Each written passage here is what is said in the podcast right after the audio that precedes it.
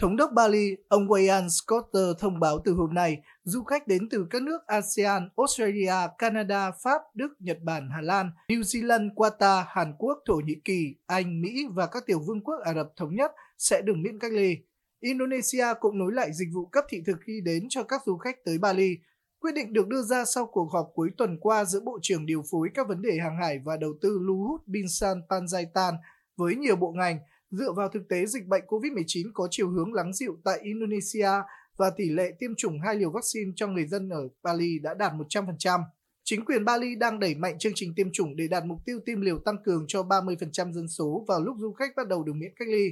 Theo Thống đốc Wayan Coster, Bali chào đón các du khách nước ngoài đã tiêm đủ hai liều vaccine ngừa COVID-19, có xét nghiệm PCR âm tính, có bảo hiểm và đã thanh toán đặt phòng khách sạn trong ít nhất 4 ngày. Chính sách miễn cách ly du khách nước ngoài ở Bali đang mang lại niềm hy vọng cho chính quyền và những người làm du lịch về sự hồi sinh của ngành công nghiệp không khói ở Bali nói riêng, cũng như nền kinh tế Indonesia nói chung.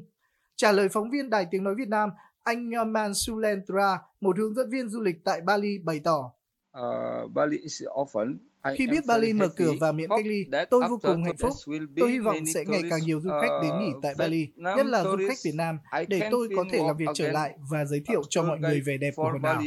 Bạn biết đấy, tôi đã thất nghiệp khoảng 2 năm nay vì dịch COVID-19.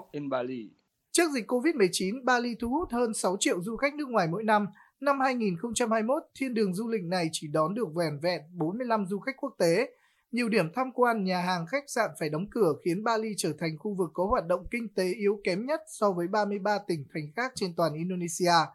Chính phủ Indonesia đã cho phép tái mở cửa Bali từ tháng 10 năm 2021, song yêu cầu cách ly chính là trở ngại lớn nhất để kéo du khách trở lại.